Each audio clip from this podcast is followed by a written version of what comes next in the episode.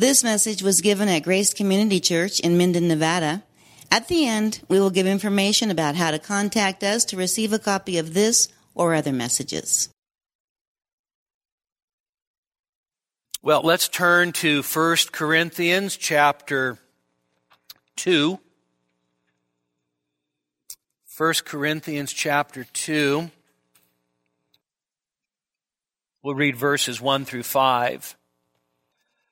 And when I came to you, brethren, I did not come with superiority of speech or of wisdom, proclaiming to you the testimony of God. For I determined to know nothing among you except Jesus Christ and Him crucified.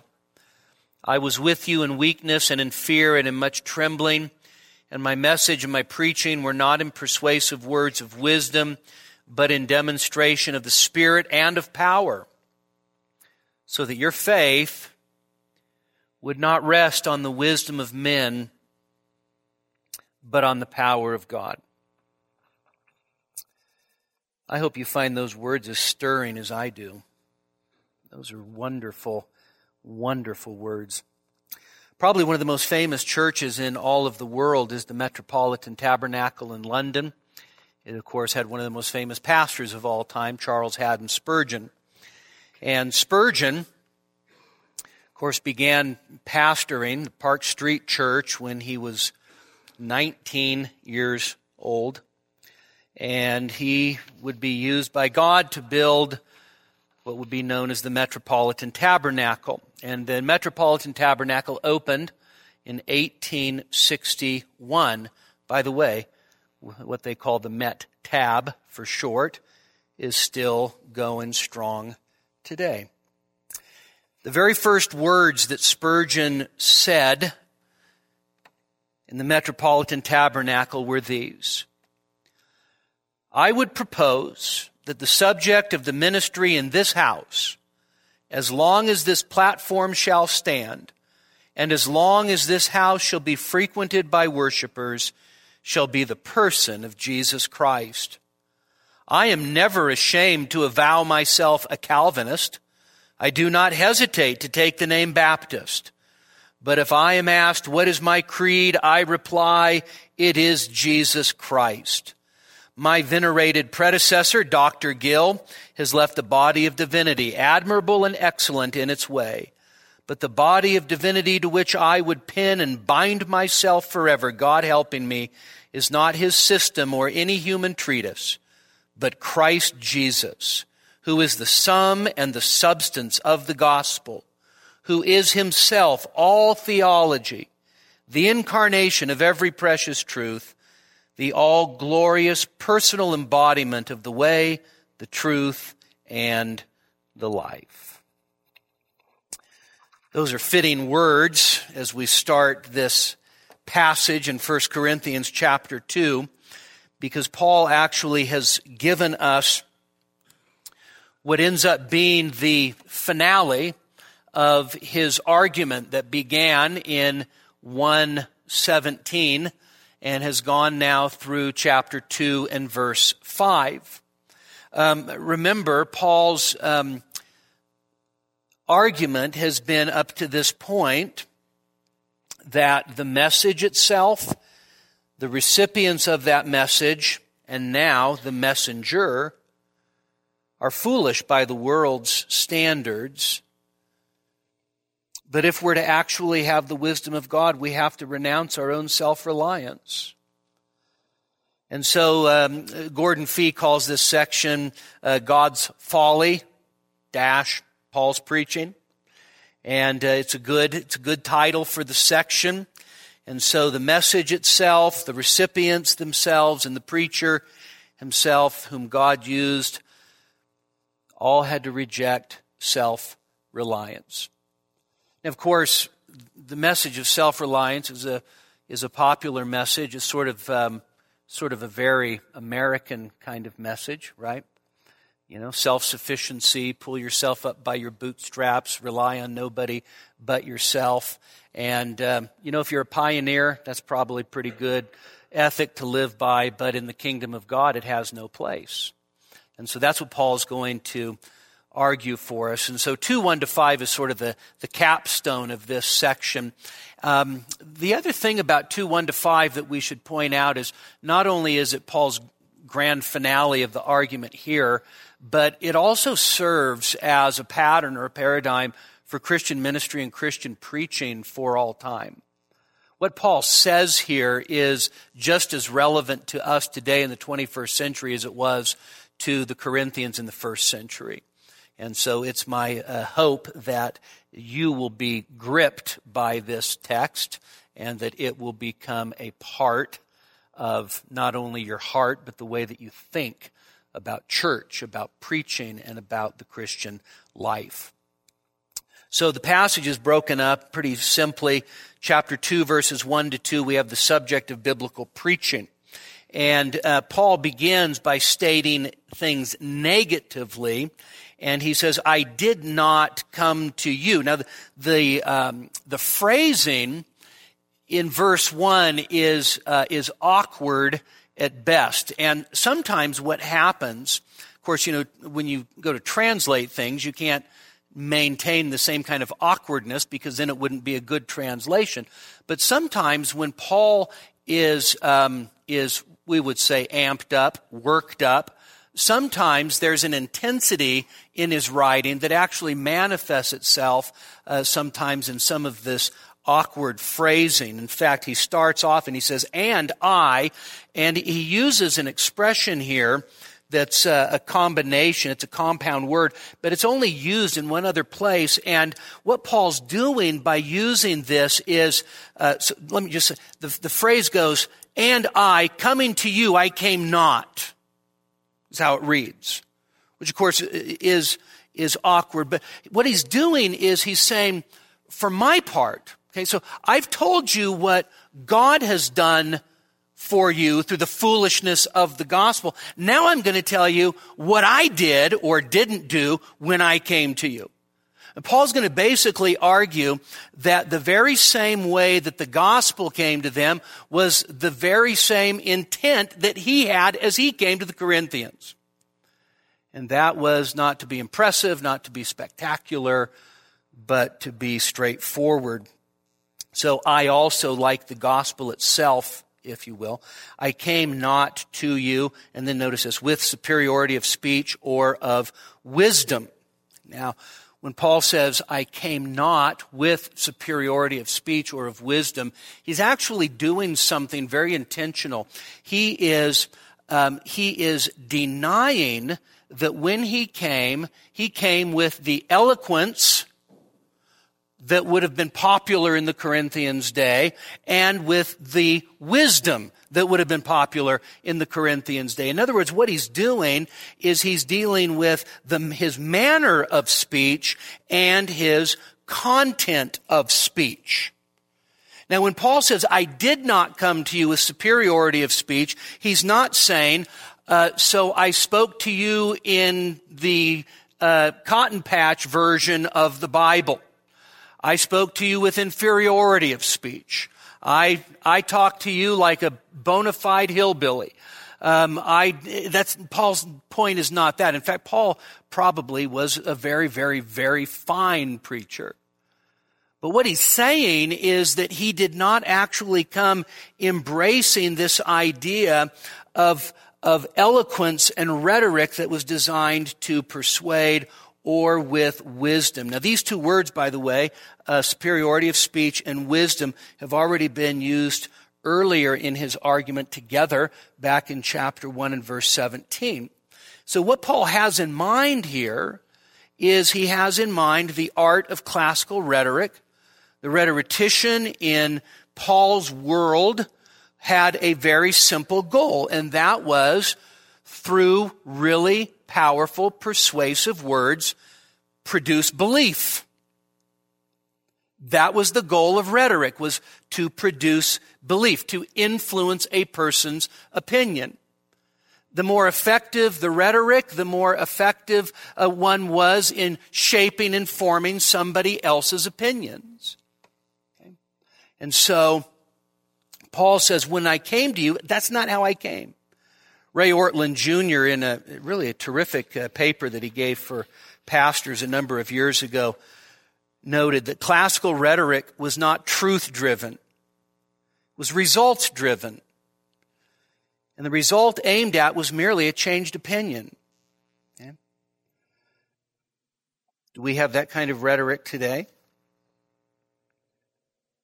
Yeah, we typically see it most commonly in, um, in our politics, right? Where the idea is not to change somebody's mind by virtue of truth, but to persuade somebody's opinion by emotional manipulation. Okay? That's, that's rhetoric today. And so Paul makes the very clear point that I did not come to you like that. I was not going to use that method. Now, I'm assuming actually that Paul would have been able to do that if he had so wanted to. The way that his training would have been, uh, not only uh, in terms of his Jewish training, but also his Hellenistic or his Greek training, he would have had the ability to use rhetoric, to be a very powerful orator, but he actually consciously does not use that method. Now remember, the problem is, is that the Corinthians had come to love that method. They had be, they had come to the place where that was, that was power to them. That was spirituality to them. That's, that's, they thought that was the work of the Spirit. And Paul says consciously, that's not how I came to you. Then he says, when proclaiming the testimony of God. Now, does anybody's Bible say the mystery of God? Almost everybody's Bible would say the testimony of God. I think maybe the King James and New King James may be the mystery of God. Is that is it?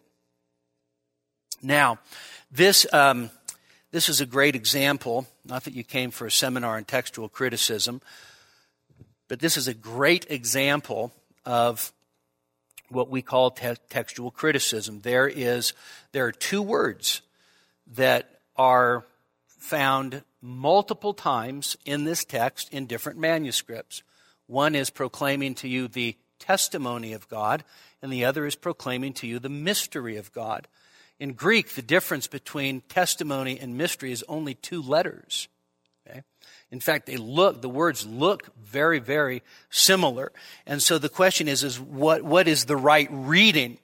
And, uh, and so when you're looking at uh, something like this, you, you have to look at the manuscripts that support the various readings. That's what we would call external evidence. And sometimes you have very old manuscripts that are very good manuscripts and they all consistently read the same thing and you might have late manuscripts that read a different way and so manuscripts are weighed, they're not counted, and so you go with the older reading. Okay?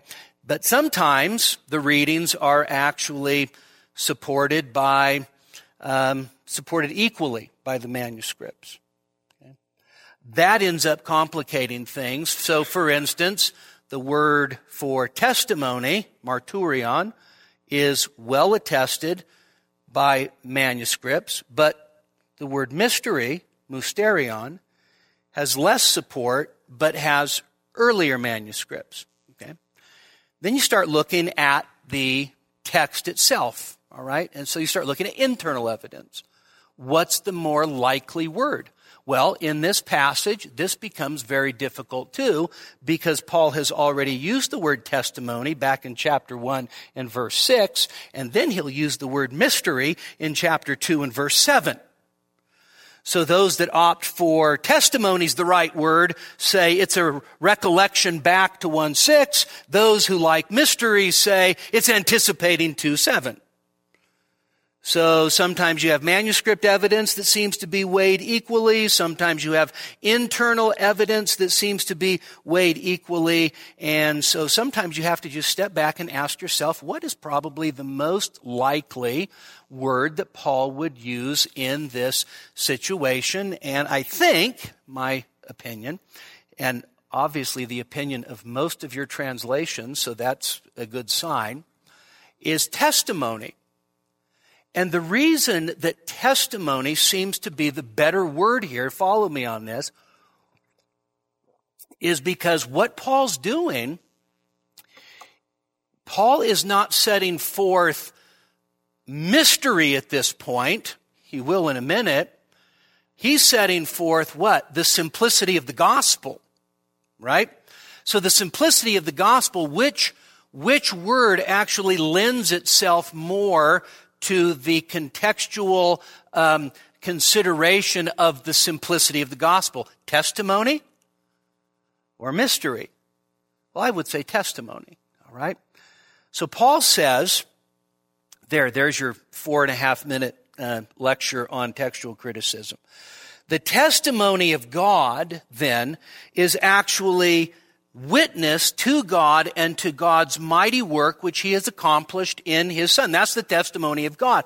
And so what Paul says is, when I came to you, when I was proclaiming to you God's mighty saving work in Jesus Christ, testifying to what God had done. I didn't do it with superiority of speech, with fancy oratory, with, uh, with rhetorical flourish and flair, nor with the wisdom of this world.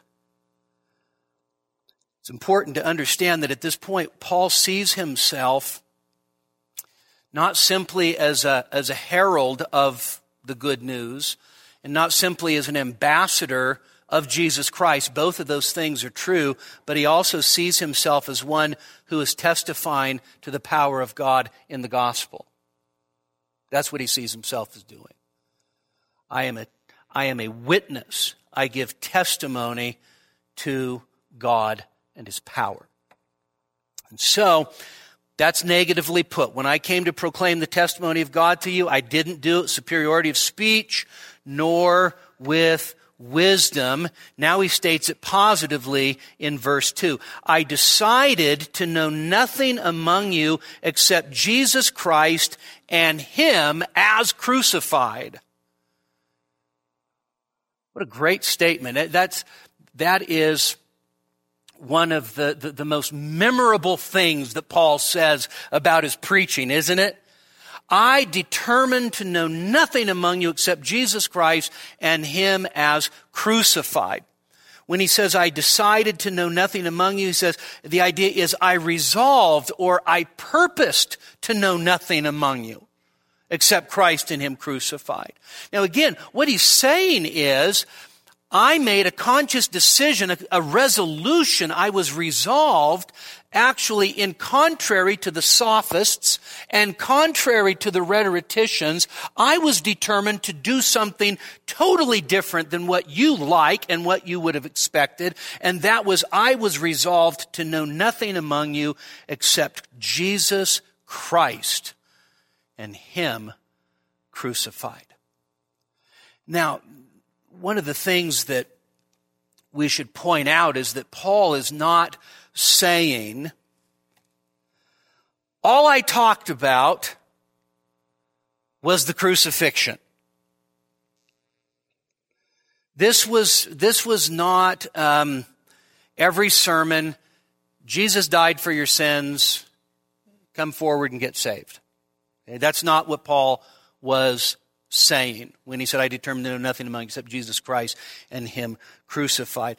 Because what he says here, determined to know nothing among you except Jesus Christ and him crucified, has to be consistent with what he says elsewhere, for instance, in Acts 20, 28. I declared to you the whole counsel of God. So he was with the Corinth, or with the Ephesians for how long?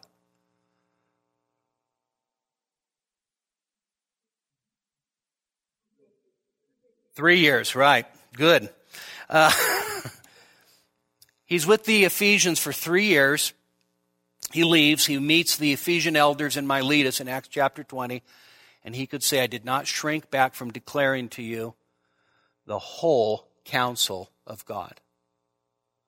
I don't think Paul's ministry philosophy changed from Corinth to Ephesus. I think that the idea of preaching Christ and Him crucified is exactly the same thing as preaching the whole counsel of God. So how can that be?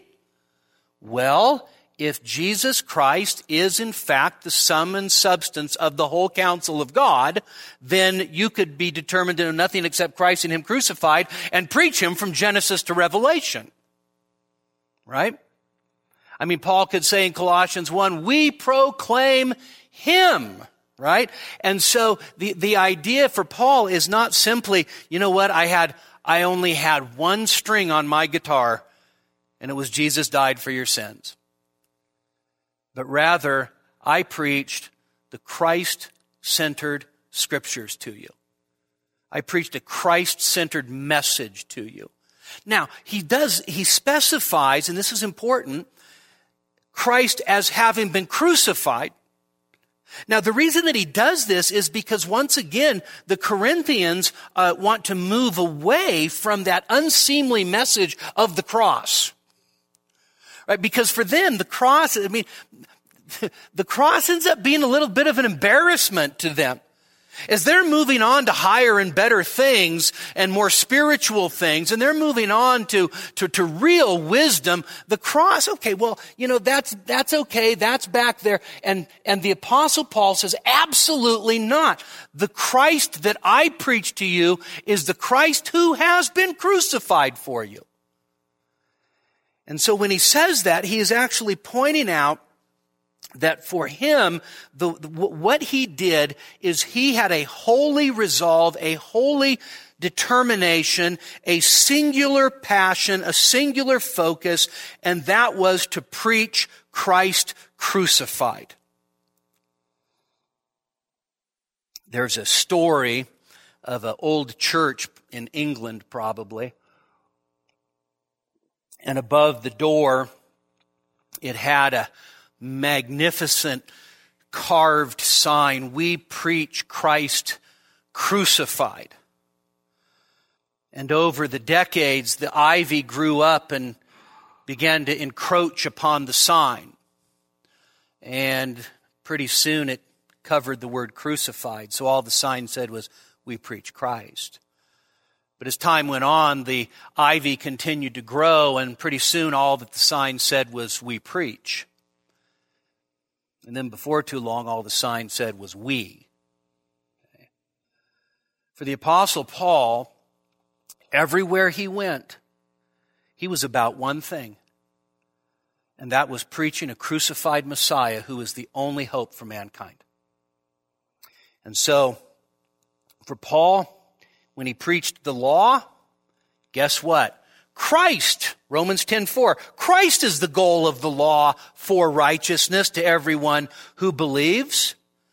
Christ is the grand subject of all of the scripture, his person and his work. Everywhere you go, whether by type or by shadow or by trajectory or by analogy, the fact is, is that Christ, him crucified, his person and his work is the theme of scripture.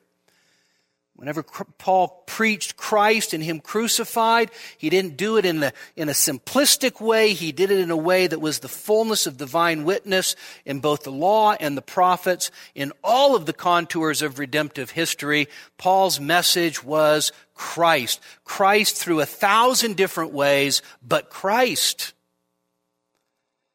So for Paul, his message was Christ through and through. And so if, if Paul's going to be talking to people about how to enter into the kingdom of God, what is he going to talk about? Christ and him crucified. If Paul's going to talk about marriage, what's he going to talk about? He's going to talk about Christ and him crucified. You actually believe that? When Paul goes to talk about marriage in Ephesians 5, what is the great model for both husbands and wives? It has to do with Christ and him crucified. When Paul's going to talk about purity and how you use your body, you know what he does? He decides to plant the cross right in the middle, even with these rascally Corinthians. You've been bought with a price, therefore glorify God with your body. Every single step, every single tone, every single sermon, every single subject goes back to Christ. Christ is the permeating theme of all of Scripture. And so Paul's ministry was saturated with Jesus Christ, saturated with the cross. Now, of course, the Corinthians are, are thinking, well, you know, Paul's, uh, you know, Paul's okay. I mean, you know, country bumpkin he may be, but he's okay. I mean, but we're moving on to something bigger now. And then Paul says in verse 3 here's the power of biblical preaching. He says, I was with you in weakness and in fear and in much trembling. Thought you said this was about the power of biblical preaching. This is about the power of biblical preaching. what Paul wants to make sure is that you understand that the power of biblical preaching is not in the preacher. Now, by the way, verse 3 when I was with you, I was with you with we in weakness and in fear and in much trembling. You will never hear a television preacher take this as a text. Because the television preacher, his stock and trade is triumph. And his stock and trade is impressive power.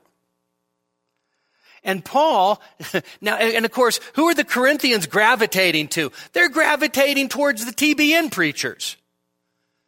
They're gravitating towards the televangelist. They're gravitating towards the showy. They're gravitating towards those who are eloquent and powerful and persuasive. And Paul says, now here's what I really want you to understand. When I was with you, I was with you in weakness. Is weakness a virtue for the Corinthians? No. Was, was weakness a Greek virtue? No. Was, was weakness a Roman virtue? No. Is weakness an American virtue? No. In fact, weakness is something you want to avoid. And Paul's going to kind of brag about his weakness. When I was with you, oh, you remember those glory days? How weak I was? It's, it's just, it's, it's counterintuitive to us, right?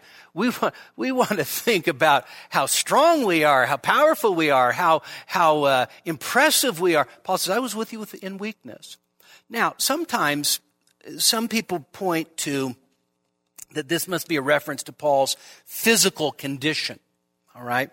Now, there's, there, there's some level of debate about Paul's physical condition. Okay? We know that he had physical maladies. For instance, that's, he tells the Galatians, that's why he actually was able to preach the gospel to him was because he was laid up by physical weakness. All right. But I don't think that Paul actually was just like this, this poor, pathetic specimen of physical uh, weakness. Think about this guy. You walk everywhere for 20 years over, over some pretty big mountain ranges. You're not taking a bus, you're not taking a plane, you're walking. Okay? This guy's in good shape. You get stoned three times. See if you make it. Okay? I'm talking about rocks, and you know that. You get shipwrecked and left in the, in the, uh, in the sea for three days. See how well you do. Okay? This guy's the Energizer Bunny. All right? So I don't think that weakness necessarily had the idea of his physical weakness. Now, of course, a lot of God's wonderful servants actually suffered tremendously from physical weakness, didn't they? You think of John Calvin, who suffered from migraines and hemorrhoids and uh, arthritis and uh, diarrhea. I mean, things that you probably don't even want to really know about at this point. And here was a guy who, because of physical weakness, actually was limited to preaching 30 minute sermons. Now, he did it every day, sometimes multiple times a day, but debilitated by physical weakness. Martin Luther, even though he was pretty tubby, was a guy that knew all about physical weakness. Okay? And Charles Spurgeon. Spurgeon is laid up during the last decade of his ministry with agonizing gout. And so God, God does delight sometimes in using physical weakness, but I don't think that that's Paul's point here. Uh, other people um, point out um, what he refers to in 2 Corinthians chapter 10, where his own appearance was weak and unimpressive. Uh, and so maybe it has the idea of his own personal awareness of, of how unimpressive he was. But I, I don't think that actually captures the sentiment here either. I think that what Paul's getting at is this. It was a weakness when he says, I was with you in weakness. What he's talking about, I think, is I was with you in such a way that I was stripped of all self-sufficiency and all self-reliance, and I relied wholly and completely, not on myself, not on my academics, not on my experience, but on Christ and Him crucified. That's the weakness I think Paul's getting at. When I was with you, I was with you in weakness. That is, totally stripped of self sufficiency and self reliance and completely dependent upon Christ. Okay? And for Paul, 2 Corinthians 12, that kind of weakness is really where the strength is. Because then it's the power of Christ. Okay?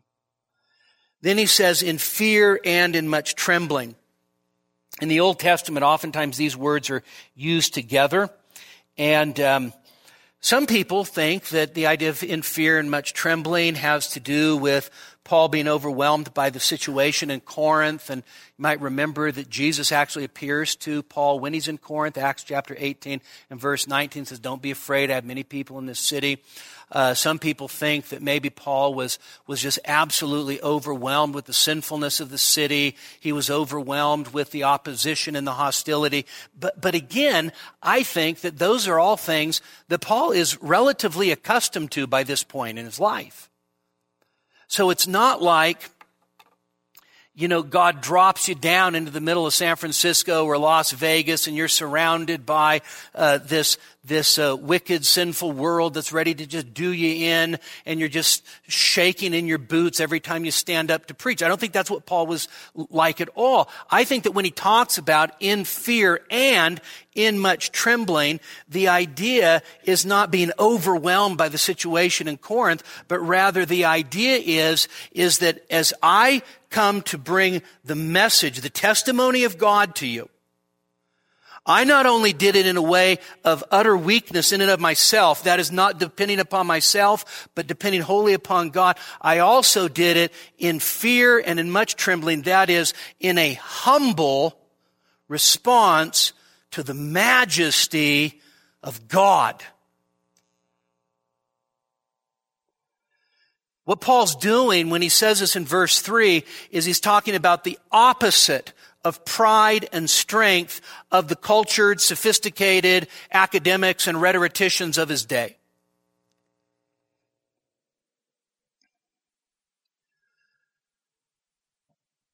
We are people that are, that are pretty easily impressed. Somebody has some letters after their name. We're pretty easily impressed. Somebody has some prestigious uh, titles and roles, and we're, we're pretty easily impressed. Somebody's worked their way up and, and has made a name for themselves, and they've uh, they have uh, lots of things published in journals and books, and we're pretty easily impressed. And I think Paul simply was saying this: When I came to you, I wasn't trying to impress you. I was conscientious of the God who sent me. I was conscientious of the God whom I represented. I was conscientious of the God to whom I was bearing testimony. And so, of course, it was going to be in weakness. I'm absolutely nothing. He's going to say that in chapter 3 as well. What is Paul? Nothing. I, I stripped myself of all self-reliance and I was there in fear and trembling, not because of you, but because of the God whom I serve.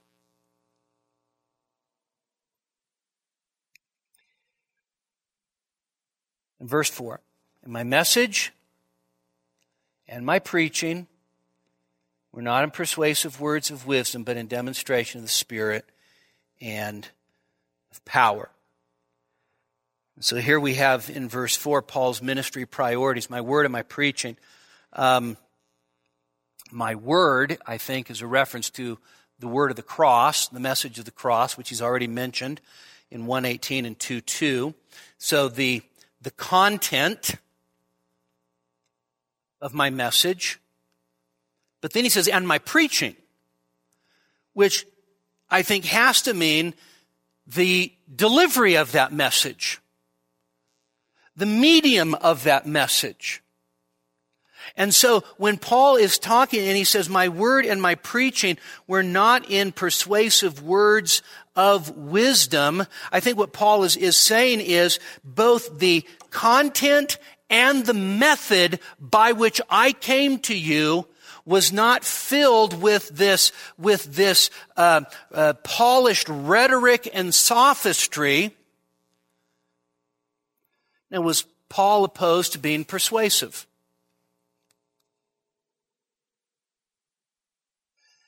Don't mistake, quote, persuasive words of wisdom with just persuasion. Okay? Um, good preaching should always be persuasive. If at the end of preaching you're thinking, that was the most uncompelling thing I've ever heard, and I am completely unpersuaded that it's true, then the preacher did not do a very good job. Good preaching should be persuasive. Okay? I'm trying to persuade you tonight of something that will be clearer when we get to the end. I want to persuade you. But what Paul's saying is, is that the content of my message and the way that I presented it was not with this, um, the artificial methods. That's what we're talking about. The artificial methods of persuasion and rhetoric. Ray Ortlund again, he says, Paul didn't even try to be impressive. He was too impressed with Christ. It didn't bother him that the Corinthians could see he wasn't Mr. Cool. Brothers, it's the gospel, not in our skill in presenting the gospel, that God empowers. you know, it, uh, it, it, it is kind of trendy for uh, pastors today to really want to be cool. You know that, right? Cool. That's the word, cool. This is something I talk to Charlie about all the time. Charlie, quit trying to be so cool. No, you know what? You know what I'm talking about. You got this is this will I'm sure bound to get me in trouble, but you know, you got the tattoos so that everybody can see you're cool. And you wear ripped jeans so everybody can see how cool you are. And you use coarse language so everybody can see how cool you are. There's a whole generation of preachers that are addicted to trying to be as worldly as possible in order to make people think they're cool. Paul never thought it was his task to show people how cool he was. Of course, I'm not talking about, you know, rolling your sleeves up in the afternoon and looking really dapper. I mean, that's, that's just.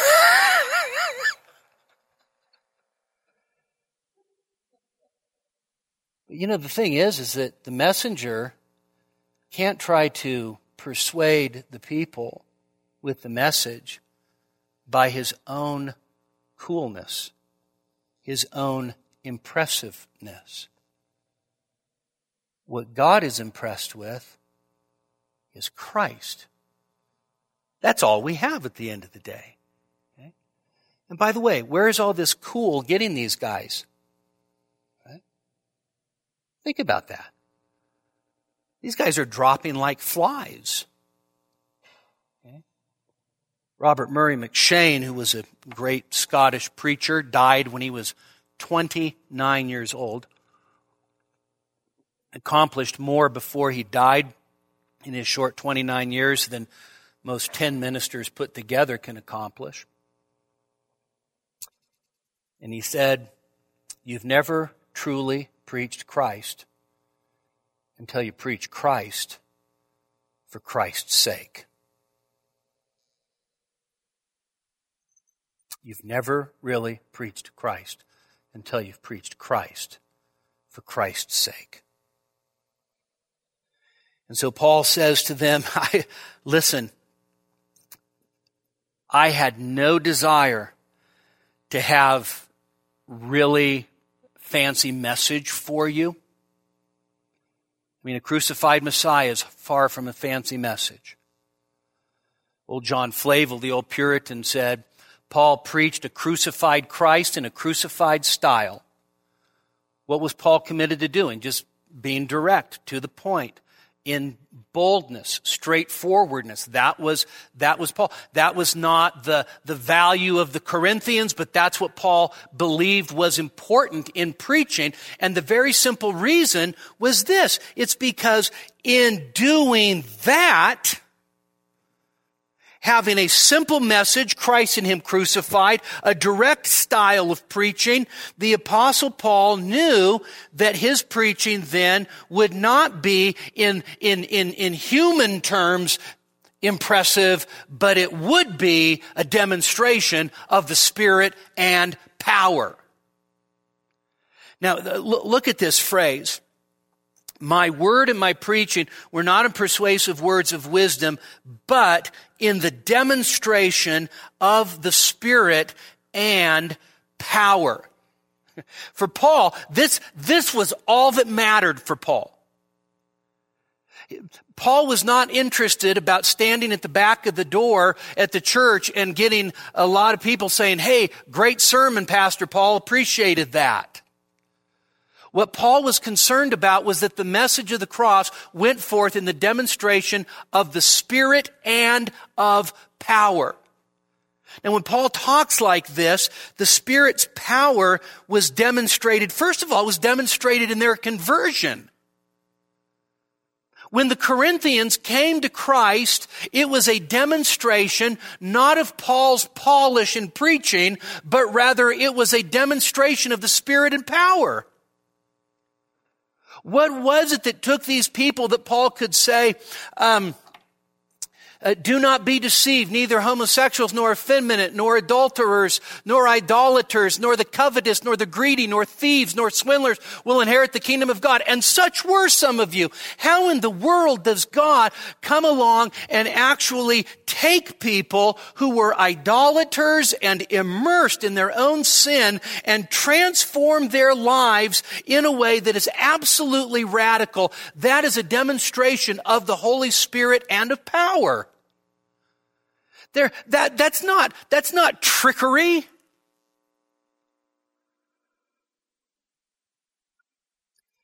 The demonstration of the Spirit and power is not only in, in, in conversion, but in conviction, in response, in transformation, in motivation. And so Paul, Paul could say to the Thessalonians, our gospel came to you not in merely the words of men, but in power. Power from the Holy Spirit, full of conviction. So here's, here's what Paul's getting at, and he's reminding the Corinthians of something that is really important and very powerful, and that is when the Word of God is preached, and it is preached with Christ at the center, and it goes forth direct, and it goes forth to the heart, there is a power in that that comes from the Holy Spirit that cannot be denied, it cannot be resisted. It is something that is, it, it is, does not depend upon the education of the preacher, the experience of the preacher. It depends completely upon the Holy Spirit of God who empowers the word. This is, this is nothing less than the valley of dry bones. There is a, so Ezekiel 37, there is a valley of dry bones, dead, dry bones. And God asks his prophet, son of man, tell me, can these bones live? What should be the natural response? No, they're dead. Dry bones, by the way, separated all the, uh, the ligaments and the tissue and everything is all dried up. You get the picture, right? You're out, you're out deer hunting and you find a carcass. A mountain lion gets a deer and you're looking and the hindquarters are over there and there are some ribs over there and you're looking and it's all dried out and there's flies on it and God says, can those bones live? Ezekiel has enough sense to say, You know, Lord. Right? It's a great answer. You know, Lord. And then, of course, Ezekiel is told to do what? Prophesy over the bones. Okay? This is, this is not, you know, like reconstructing a woolly mammoth or something and putting the bones back together by, you know, by, by archaeology. This is doing something that seems absolutely stupid. Preach to dry, dead bones. And so Ezekiel just does what he's supposed to do. And he preaches to the dry bones, and the Spirit comes, the breath of God comes, and brings life. That's what happens. Notice in, in, in, the passage, nobody says, Man, Ezekiel was an awesome preacher. Do you see what he did? He preached to dry bones and they came to life. Let's, let's do, let, let's, let's start our own um, 501c3, Ezekiel's Dead Bones Ministries. He'll come and, and preach to dead bones anywhere and he's really good at it was, that was not the point. The point was, is it's just the simple human instrument, the significance of son of man, simple human instrument doing what? Doing that which only God can do because God's the one working through him by the power of the Holy Spirit. How many times, how many times over the years is this just the reality? And so uh, I was thinking couple months ago, was, he wouldn't mind if I told you this. I was um, talking with Walter Zaron. Some of you know Walter. When Walter was about 18, 19 years old, he started coming and meeting with me every week at Sarah's insistence. He was not happy to be there. And to say that he would utter more than four or five words during the whole hour would be an exaggeration.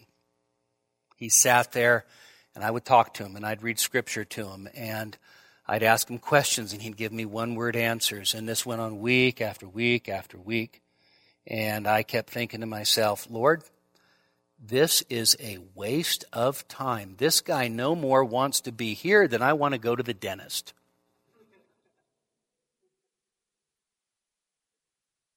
And then one day he came in and he asked me this question What does it look like when you're born again? And so I started counting the words. What does it look like? You said more words in that question than you've said in the last six months. And so we started going through the scripture. And he looked at me and he said, I'm born again. And I'm thinking, really? I, I mean, you looked like dead bones last week. What is it? It's not how good the witnesser is. It's not how good the testifier is. It's not how good the preacher is. It's the power of God's Spirit. That's what matters. That's what matters. Spurgeon, in a, in a sermon called Preaching um, Man's Privilege, God's Power, talks about his own conversion and he says, he says, that poor man that was, that was preaching the day that I was converted was a to- was totally unimpressive. You might remember the story. Spurgeon was, is 16 years old. He's trying to get to the Baptist church and he ends up getting caught in a snowstorm. And the snowstorm shuts him up and he has to go down this little alley and he goes down this little alley and ends up in a primitive Methodist church. And the primitive Methodists in those days were the, uh, uh, the, the whoopers and the haulers, all right?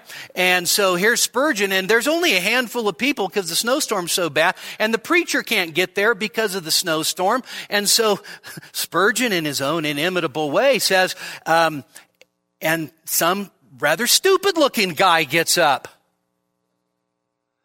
Completely untrained, completely just and, and, and so he took as his text, Isaiah chapter 55 verse 22, look to me, all the ends of the earth and be saved. And here was the sum and substance of his sermon. Look. Look. Look to me.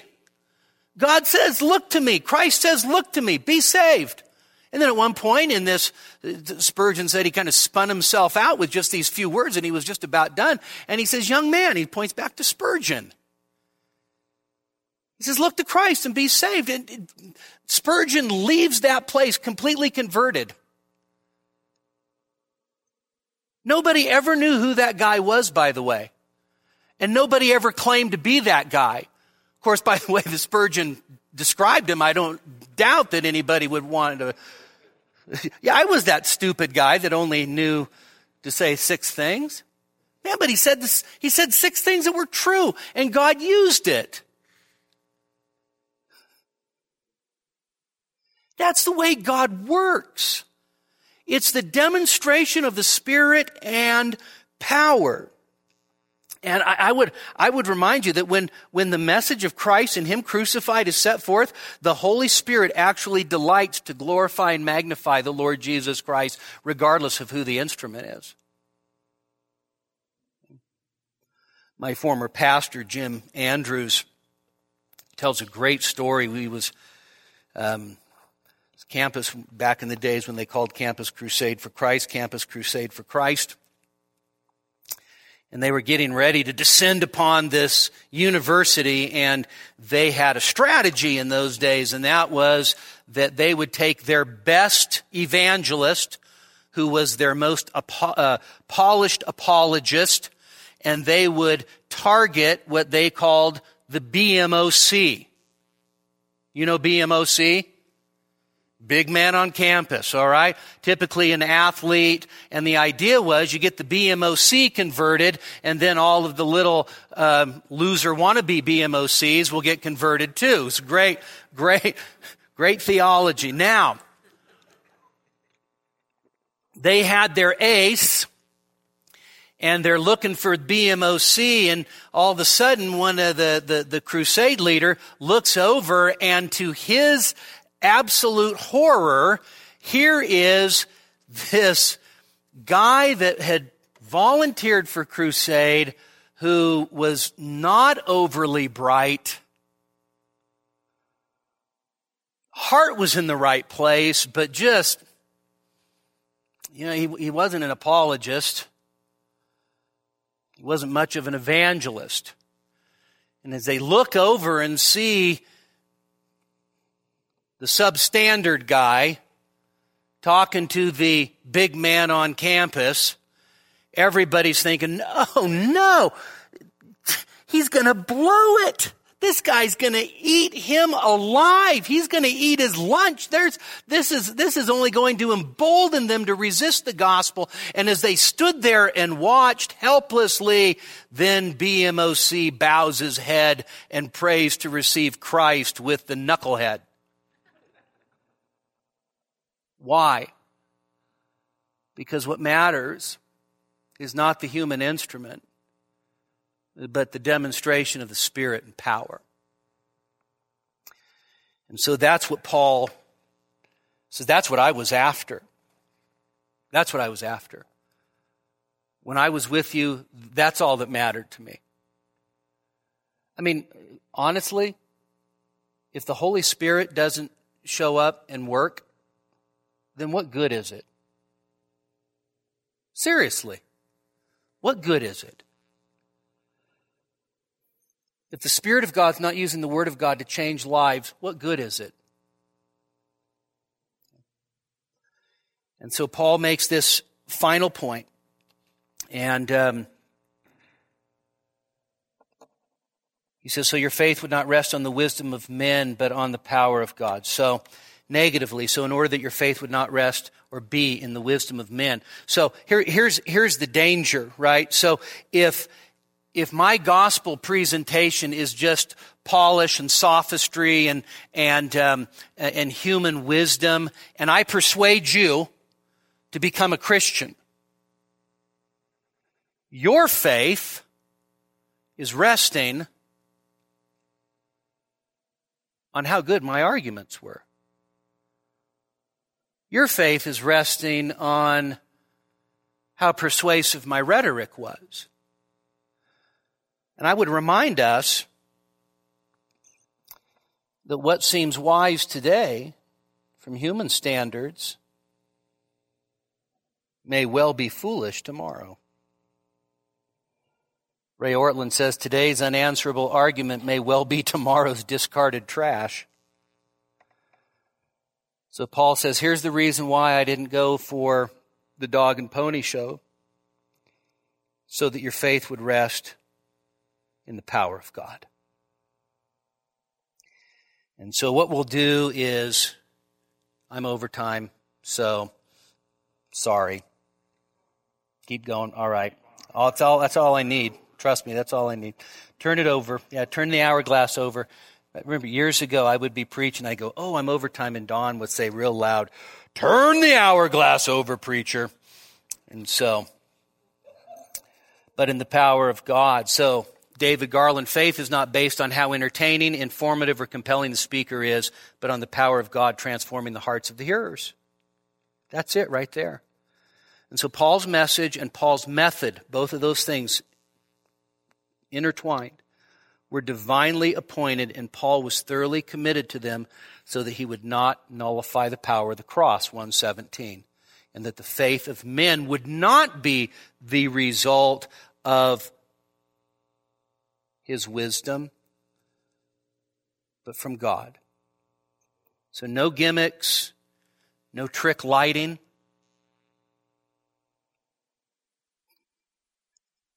You know, you can make a lot of money being a, a, a lighting engineer in churches today. Get the right mood. I was preaching at an unnamed church one time, and they have all these different colored lights there shining in my eyes, and I can't see my Bible and let alone my notes. And I'm like, would you turn those lights off? And they would, the green one would go, and the red one would go, and then, you know, and it was just like, no powerful dramatic presentations just the ordinary communication of simple preaching that seemed foolish to outsiders. That way, when there was a response, guess what? It'd be a clear demonstration that it was the power of God. Okay? So, a cross centered ministry was Paul's passion because that was God's power. Let me just close by telling you this. 1 Corinthians chapter 1 verses 18 through 2 5 actually had a huge huge impact on me while I was in seminary. I would remind you those of you who are old enough to remember that in the late 80s and early 90s that was the heyday of Bill Hybels and the Willow Creek Association and the seeker sensitive movement. And Rick Warren was the actually Rick Warren was the new up and comer with the purpose driven church and all of that. And and and and as a seminary student and then as a, a new church planter I was bombarded with those things. 1 Corinthians chapter 1 verses 18 through 2 5 actually got drilled down into my heart in such a way that said, you know what? No gimmicks, no lights, no dog and pony shows, no multimedia presentations. I mean, could you imagine even if we tried to do multimedia presentations, we can barely do a slideshow for singing. Nothing but Christ and Him crucified. Preach the word in season, out of season. Leave the results with God. That way, if God does something, you know, one, who did it, and two, who gets the glory. It's really simple. It's much better that way, by the way. Amen. Let's pray. Father, we thank you for this passage. It is, it is refreshing to us. We thank you for the simple message of Christ and Him crucified. We pray, Lord, that you would help us as we minister to others, as we seek to articulate our faith, defend our faith, teach your word. We pray, Father, that you would remind us that it is not in human wisdom, but it's in your power. Father, help us to rely wholly upon you for your glory. In Jesus' name, amen. We hope you've enjoyed this message from Grace Community Church in Minden, Nevada. To receive a copy of this or other messages, call us at area code 775 782 6516 or visit our website, gracenevada.com.